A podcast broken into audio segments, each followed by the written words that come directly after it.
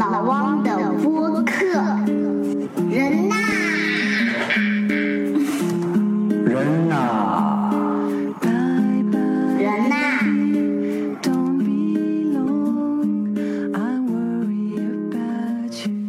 大家好，我是老汪，欢迎大家来收听老汪的播客。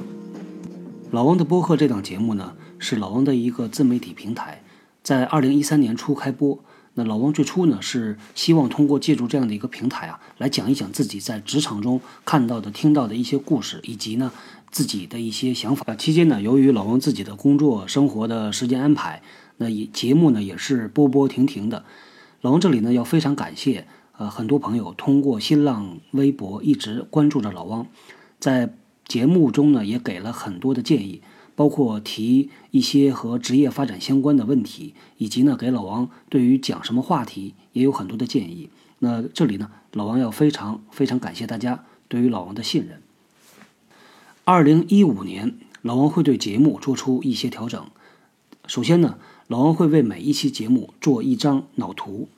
那也就是很多人在用的 mind map。那老王会将在每一期节目中所谈到的论点、观点，用脑图的方式把它呈现出来。那这样对于朋友们呢，比较容易的能够一目了然看到在这一期节目中涉及到了哪些观点，观点和观点之间是怎么样的组织的，是一个什么样的逻辑结构，用什么样的一个层次。那第二呢，是老王在每一期节目结束之前，会向大家推荐一款生产力工具。那这个工具呢，有一些是老王自己用了一段时间，自己感觉不错的；那有一些呢是朋友推荐的。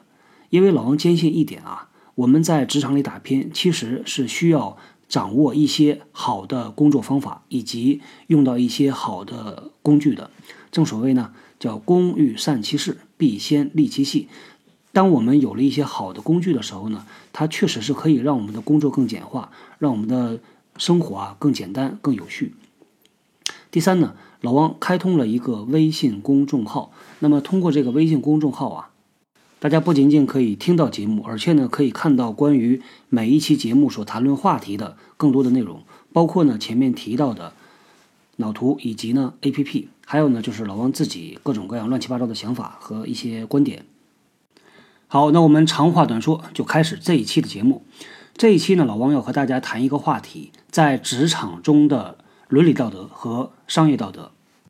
现在的时间啊是二零一五年的三月份，刚刚过了元宵节，很快呢就要进入四月份了。那四月份啊，对于在职场拼搏的很多朋友们来说呢，是一个好日子，尤其呢是对在外企和在民企里边工作的朋友们，尤其呢在上海和长三角地区，为什么呢？因为要发年终奖了。那现在几乎市场上所有的企业啊，到了年底的时候呢，都会做这个绩效评估。有的企业做的复杂一点，有的企业做的简单一点。但是呢，每一个人到了年底都知道这一年做的好还是不好，公司老板给自己的评分是高了还是低了。问题是我们即使知道自己的分数是高是低，但是并不知道年终奖到底能拿多少。为什么呢？因为绩效是自己的事儿，奖金不是自己的事儿，奖金自己说的不算。那在很多企业里边，他的年终奖啊是要和公司的整体绩效挂钩的。公司赚不赚钱，赚了多少钱，再加上员工自己赚的钱，才能决定到底你能拿多少。所以呢，年终奖对于大部分人来说，两个状态，第一个呢叫做哇哦第二个叫做哦因为钱多钱少，每个人的感受是不一样的。那么问题来了啊，有的人呢。知道自己的绩效评分不错，所以呢，他对自己的这个奖金呢是大概能够估算得出来的。根据什么呢？根据过往的经验，根据去年的经验，包括呢，根据自己对于公司呃奖金制度的这个了解。有的公司啊，它的奖金制度相对来说呢比较的公开透明，大部分的人都知道。哪怕不知道细节，最起码它的框架是知道的，包括哪些部分，有哪些部分来影响。那么有的公司呢，相对而言它就不够那么公开透明。那据老王自己的经验而言呢，呃，在大部分的这个美国，尤其是上市公司，它的财务制度比较公开透明，所以呢，它的管理呢也趋向于公开透明。这样的企业呢，大部分的这个。呃，年底的奖金呢，还是能够自己估算出来的，因为在美国这种上市企业里边呢，它是比较注重奖优罚劣，比较注重把绩效区分的开，强调个人对于公司的贡献的。那对于在一些呃民营企业，尤其是在欧洲的这种家族企业，延续了几十年、几百年的这种家族企业，因为它不上市，所以它的财务制度是不需要向社会公开的。那导致呢，它的公司呢会形成一个习惯或者是一个传统，就是很多信息啊，它是不放给员工的。那员工呢也就不知道，只是知道一个大概。另外一点呢，老王自己的体。在很多的欧洲企业，尤之尤其呢是这个欧洲的家族企业啊，它的这个年终奖实际上相当大的一部分比例是由公司，甚至呢是由全球的绩效来决定的。个人呢在其中占的比例其实很小，所以我们以前也开玩笑啊，就说这个欧洲的家族企业啊，它其实呢已经进入这个共产主义了，它就是一个社会主义，叫资本主义大锅饭，做好做坏一个样。所以呢，这个在不同的性质的公司、不同规模的公司，它采取的这种方法是不一样的。那这引出一个什么问题啊？这就是我们在职场工作的人，很多时候会自觉不自觉想到的一个叫做公不公平的问题。什么时候我们会问这个公司公不公平呢？往往是在利益分配的时候，比如说升职、加薪、发奖金这些时候呢，大家这个声音立刻就会出来了，就说这个公司公不公平。公不公平，它有一个基础是什么呢？叫开不开放、公不公开、透不透明。那其实呢，这个是一个博弈。从企业的角度来说呢，企业当然希望不公开、不透明。为什么呢？因为企业这个管理者、企业主，他如果不告诉员工我们的奖金激励制度是怎么算的，它的原则公式是什么，那我可以今年这么说，明年那么说。我不需要向员工做大量的沟通解释，甚至呢可能会面临这个员工的一些挑战啊、抗议啊。员工可能会说：“为什么你去年这么算，今年就不这么算了？”那所以呢，企业当然希望把这个信息藏得越越越多越好，就像一个黑盒子一样，你只要能看到输入、看到输出，不要考虑、不要管我们中间是怎么算的。但是反过来啊，从员工的角度而言呢，往往是希望这个你越公开越透明才好，因为我要清楚的知道啊。我的这个钱，这个奖金是怎么算的？到底公不公平？所以呢，实际上啊，市场上大部分的企业都会找一个比较合适的平衡点，能够兼顾双方的这个利益诉求，企业的和员工的。那么这实际上啊，它是没有一个对错的，这是企业自己的一个选择。因为它如果太保守、太封闭、不透明，它在市场上呢就吸引不到更好的人、更好的人才。那这是现状。老王想说的呢是未来，虽然现在大部分的企业是这么做的，这是一个普遍的实践的一个方法，但是呢，随着我们技术的发展，这个整个市场的进步啊，可能这个趋势要发生一个变化，而且变化正在发生。在最近的几年呢，有一类企业是非常非常的受到关注，也非常火，是什么呢？就是互联网的这些行业。那因为互联网啊，在老王看来呢，它是由一个新技术所驱动的产生出来的新的产业，一个新行业，在以前是没有的。它和传统行业在很多方面其实是不同的。虽然呢，我们说在商业社会里边，企业在这个市场上活下来，它一定要遵循基本的这个商业原则、商业规则的，就是它通过自己的劳动为这个社会增加价值。那但是呢，它的生意模式、它的业务模式可能会不同。传统的行业啊，我们了解到的，比如说做汽车的，那它要采购原料，经过自己的这个设计，经过自己的加工，然后呢，增加了它的价值，卖到市场上，从这个价值里边呢，再赚取一部分作为企业的利润。那这是一个非常非常传统的一个一个模式。到了新的这个时代，模式发生变化了。呃，现在传的比较火的，比如说像互联网行业，大家都在说啊，叫羊毛啊出在猪身上，就是我的用我服务的这些人呢，是我的用户，对他们来说呢，产品是免费用的。钱谁付呢？钱是另外的人来付。所以呢，在这样的一个新的行业里边呢，商业模式其实发生了变化，发生了翻天覆地的变化。那么，基于这个不同的商业模式，你这个企业啊，你的资源怎么搭配？你的组织结构怎么去设置？你的企业怎么运营？以至于在上面的上层的这种管理制度，是不是也要发生变化？那这是一个巨大的问号。在老汪看来呢？这是一个不可逆转的过程，那是会变成一个由互联网行业作为排头兵，成为第一梯队，他们由于它的行业底层的 DNA、它的商业模式不同，所导致组织结构设置不同，所导致的管理制度不同，它会推动着这个整个的社会的商业环境向着一个更加公平、更加开放、更加扁平、一个完全不同的新世界，他们会起到这个作用。那么对于传统行业而言呢，会逐渐逐渐的不得不接受这样的游戏规则。最近的半年，小米呢受到了非常非常广泛的关注，来自于各行各业人的关注，都在大家都在研究小米，都在这个学习小米。小米呢，在很多方面确实和传统企业做的不太一样。比如说呢，据老王所知啊，这个他们的企业组织结构呢只有三层，非常非常的扁平，也非常简单。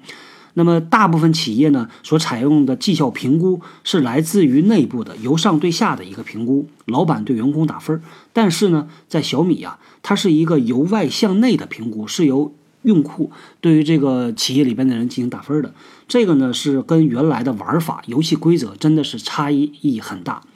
那老汪呢，由此也想到了啊，现在呢，这些互联网行业呢，他们会在不断的试错中前进，可能通过这样的一批先锋，能够给我们整个的这个产业带来一些新的模式，而且呢，这个有别于传统的企业运营的这个模式。我们现在绝大多数企业所采用的这个管理制度呢，其实是向西方学的。西方呢，其实是在大工业生产时代啊，说由一批管理专家他们总结、归纳、研究出来的。那现在呢，整个的行业在发生一个变化，商业模式、商业规则都在发生着比较大的变化。那由此所产生的管理的基本原则，可能也要发生变化。那老王对此呢，也是抱着非常期待的一个目的，我在等着。看着这个时代的变化，所以我们身处这个时代啊是非常非常荣幸的，也非常非常的让人激动。那么虽然呢，商业规则在发生变化，管理规则在朝着这个方向在不断的演进，甚至是革命，但是呢，有一些基本的东西不会变，比如说人性，比如说我们对于人的道德水平的要求和标准也不会变。那在这儿呢，老王就想谈到我们今天的这个话题了。在企业里边，到底伦理道德是不是一个主旋律？那么在老汪的经历里边呢，老汪发现呢，很多这个从大学毕业之后啊，加入企业的这些年轻的朋友们呢，他们会很自然而然的将在大学里边他用于判断好坏是非的这些标准呢带到企业里边，但是呢，他会有一些困惑，困惑来自于有的时候呢，老王和一一些年轻的朋友聊啊，他们会说这个公司怎么会用这样的人呢？那这样的人实际上呢是打了双引号的，哪一类人呢？是往往私德出了问题，或者说呢是用很多人的这个伦理道德的标准去判断说这个人啊可能不是一个好人。比如说这个谎话连篇，当面说一套，背后做一套啊。比如说呢，呃，背后讲别人的坏话，或者是抢功劳，或者呢在生活上出了不断呃一些问题啊，什么抛妻弃子啊，婚姻不断的亮红灯啊，等等等等。很多的人呢，对于这样的人呢，是把他归纳到烂人那一类里边的，所以他们也会奇怪说，公司为什么会用这种烂人？那他们自己啊，在工作的过程里边，当和这样的人打交道的时候呢，心理上是不舒服的，会有一些反感，会有抵触。如果呢，这样的所谓的烂人又是公司里边坐的位置比较高的，那他们就会对这个公司有一个内心的抵触，有一个内心的反感。那如果呢，你的工作换的比较多啊，在不同的公司里边做过。你会非常非常啊惊喜的发现，每家公司都有烂人。那为什么公司会用这些我们看下来私德比较低的人作为他的甚至是业务骨干，甚至是高管呢？背后一定是有原因的。这个原因也不复杂。我们先来说一下公司到底是什么。公司呢，它是一个商业组织、商业机构，它的目的很简单，就是在这个市场上能够活下去，能够不断的盈利，为自己创造价值。为股东创造价值，为社会创造价值，它的规则是由这个大的环境所决定的。国家会制定法律，各种各样的行业的约束，会有一些商业的基本原则制约它。那在公司内部呢，它会制定一些公司的基本的管理规章，比如说呢，一些什么呃流程啊、制度啊，通过这些约束条件来限制你能做什么，不能做什么。那从公司的角度而言呢，他没有办法对于员工的私德提出特别高的要求。当然呢，这个老王也知道啊，在实际的这个市场中，有一些企业其实对于员工的私德要求比较高，尤其是对一些从事管理岗位的这个呃管理者的私德的要求是比较高的。但是这不是全部。往往呢，那些对于这个企业的员工私德要求比较高的，是因为他的创始人他的私德比较高，所以呢，他会将自己的这种信念、价值观会带到整个的组织里边。那这些呢是比较少见的，因为在商业社会里边，只要能够符合大环境要求，能够被市场接受，国家不去管他，不去制约他，那么他就可以做这个生意，他自然而然能够从市场上找到各种各样的人为他所用。所谓的在商言商，从商业的角度来讲呢，公司要的是能力，不是道德。只有道德没有能力是没法用的。有道德有能力当然最好，但有能力道德水平不高，这种也可以用。老王记得呢，原来好像是牛根生讲过，所谓的这个有德有才要怎么用，无德无才要怎么用。那这个反映了普遍的一个企业家的一个一个思考的方式啊。用呢，肯定是以能力为主的。有了这个德，当然会更好。为什么更好呢？我来解释一下。往往私德不高的人呐，他不仅仅在生活里边他不守规矩，可能在工作里边他同样的不守规矩。他对这个规矩他没有一个敬畏之心，不尊重规矩是操纵他在他的手里边，他是想怎么样做就怎么样做的。有的时候呢是没有底线的。那么他对于商业可能会带来潜在的风险。有一些公司啊，他在呃，看到市场上有一个所谓的人才，那么在别的公司犯了一些问题，但是呢，他可能认为他在那个公司出了事儿啊，是因为那个公司的环境不好，制度不好。这个人到我这儿，只要我管理的好，我就可以把他用好。有一些人就是这么想的，但是呢。从私德的角度来讲呢，这个人在那边，他的心态是这样的，他的思维方式总是要投机，要钻空子到你这儿也逃不掉。所以呢，其实私德不好，对于企业来说，它是一个管理成本的问题和管理风险的问题。先说管理成本，因为私德不好，时间久了之后，叫做路遥知马力，日久见人心，大家就知道这个人是什么样的人，那么他的口碑就不会好。口碑不好呢，就会出现离心离德，他的团队。或者他身边的人就不愿意和他一起共事，不愿意和他一起工作。那如果他是一个团队的管理者啊，有可能会出现呢，就是所谓的叫两高一低，绩效高，离职率高，他的敬业度低。这个时候，企业其实是面临一个选择，也就是呢，他的人都跑掉了，那我企业再给他招一批人，他只要能够把我的业绩做好，对于企业来说，这是首要的，这是第一位的。那至于人，我可以给他换。但是呢，当他每一年都要换一批人，甚至呢每半年都要换一批人，从公司的角度来看啊，他的团队非常的不稳定，不稳定带来的第一个是直接的财务的影响，成本太高，因为要招人，因为要替换。第二个呢，就是他对周围团队的影响，他可能会带坏了整个公司的这个氛围。或者那个部门的氛围，所以呢，同样的，这是一个从成本的角度来考虑，所以公司可能最后决定说，我要把这个人换掉，但是他换掉的原因不是因为私德的原因，而是从成本的角度考虑。那第二个方面呢，就是从这个风险管理的角度，那老王自己的体会啊，是往往这种私德啊出了问题的人。那他在能力上呢，其实都是有两把刷子的，都是能力不错的，脑子比较灵活，又能够看到市场机会，往往呢能够把生意做得风生水起。但是呢，在有一些时候啊，出于对于不同原因的考虑，比如说自己的利益，比如说自己在公司的发展，比如说自己其他的原因了。他会去冒一些巨大的风险，以至于这个风险会把公司拖到万劫不复的境地。那这是公司要考虑的。那还有一些呢，他不守规则，不守这个职业的规则、商业的规则。比如说，他离开之后，他会将公司整个的团队一股脑的给带走，他会把公司的专利、把公司的客户、公司的市场全给你带走。这个呢，就是公司从风险的角度要考虑的。实际上啊，在公司真正做一些决策的时候，用不用这个人？干不干掉这个人，往往成本是一小块，因为用人的成本在一个小的范围内其实是可控的，更多考虑的是风险。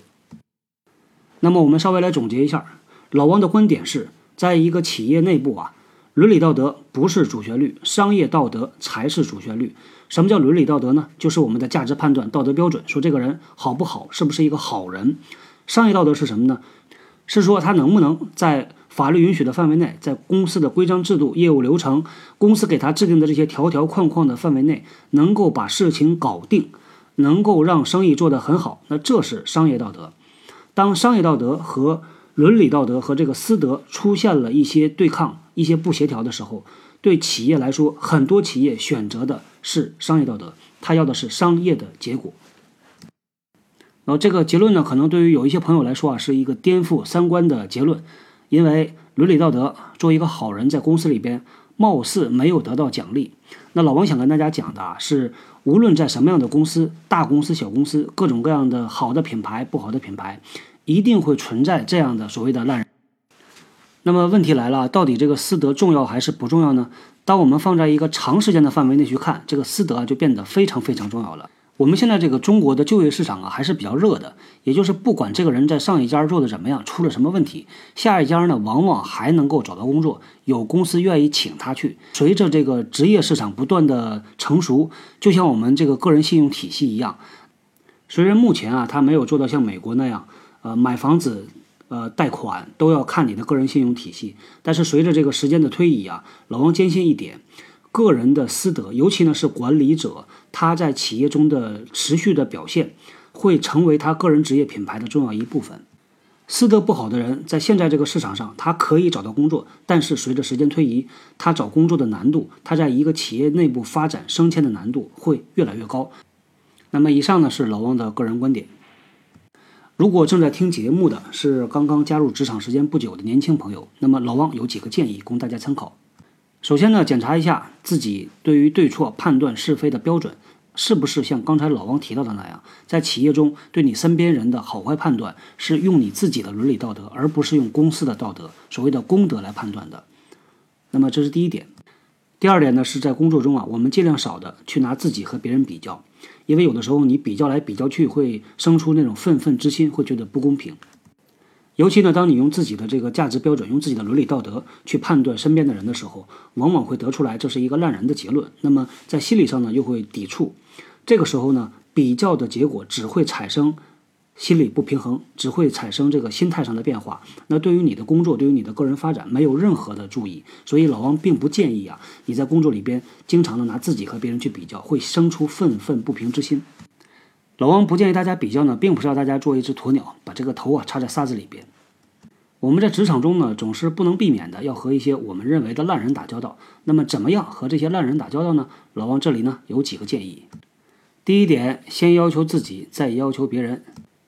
我们所看不惯的那些人身上啊，他可能是存在着一些大大小小的毛病。那反过来问我们自己，自己身上是不是也有毛病呢？老王想说的是呢，对于大部分人来说啊。大家身上一定有的，我们不是圣人，所以呢，首先先看看自己啊，审视一下自己身上是不是有一些需要改进的问题。怎么做呢？也不难，可以问问自己比较好的朋友，工作里的、生活里的，让他们给自己提一提建议。那这个在企业里边呢，也是所谓的叫做三百六十度反馈。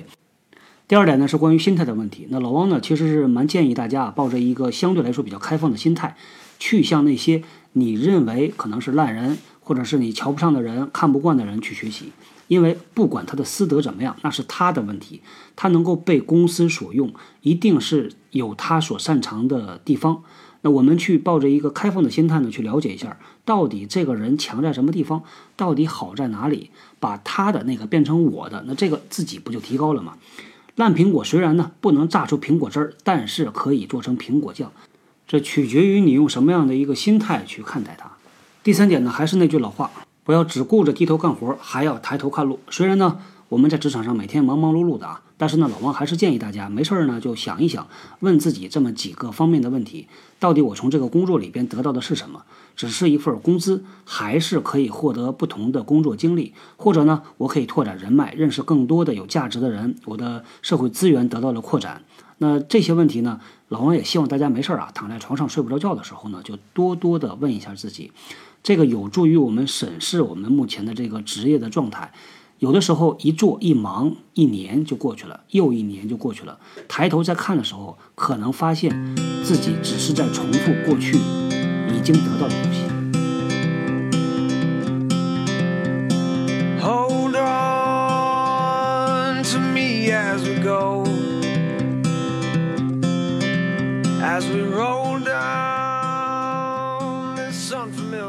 接下来是到了老王推荐生产力工具的时间了。那这一次呢，老王给大家推荐一款 A.P.P，大家可以在苹果的 Apple Store 或者呢是在安卓市场上找到这款应用。那它呢名字啊叫做 Relax，R-E-L-A-X，出品公司是日本的一家零售企业，叫做无印良品。这个软件的功能啊非常简单，它呢就是能够放出来这个白噪音，各种各样的声音，给大家来听一下啊。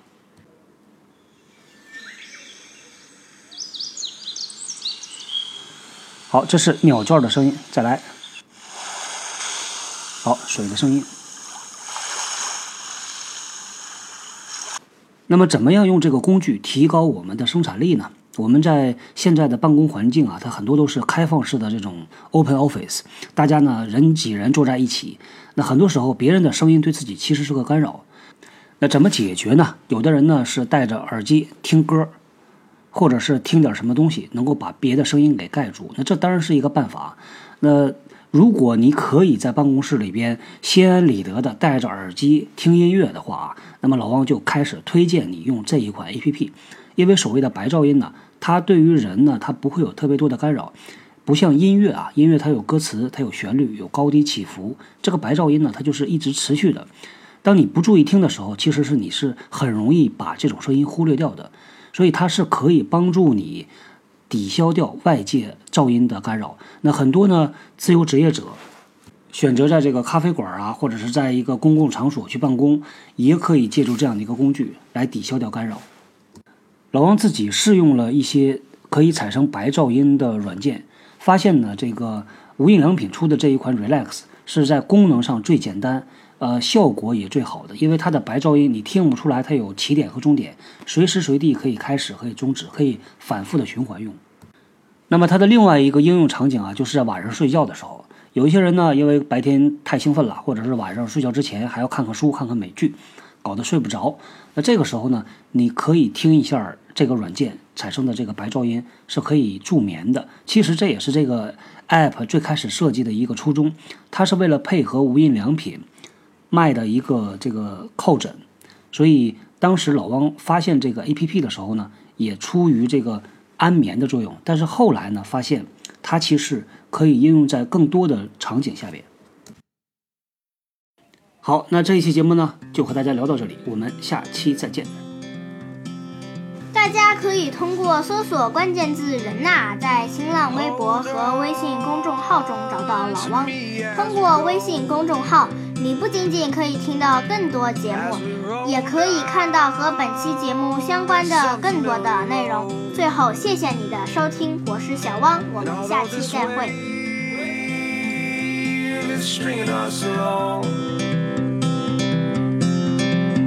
Just know you're not alone. Cause I'm gonna make this place your home.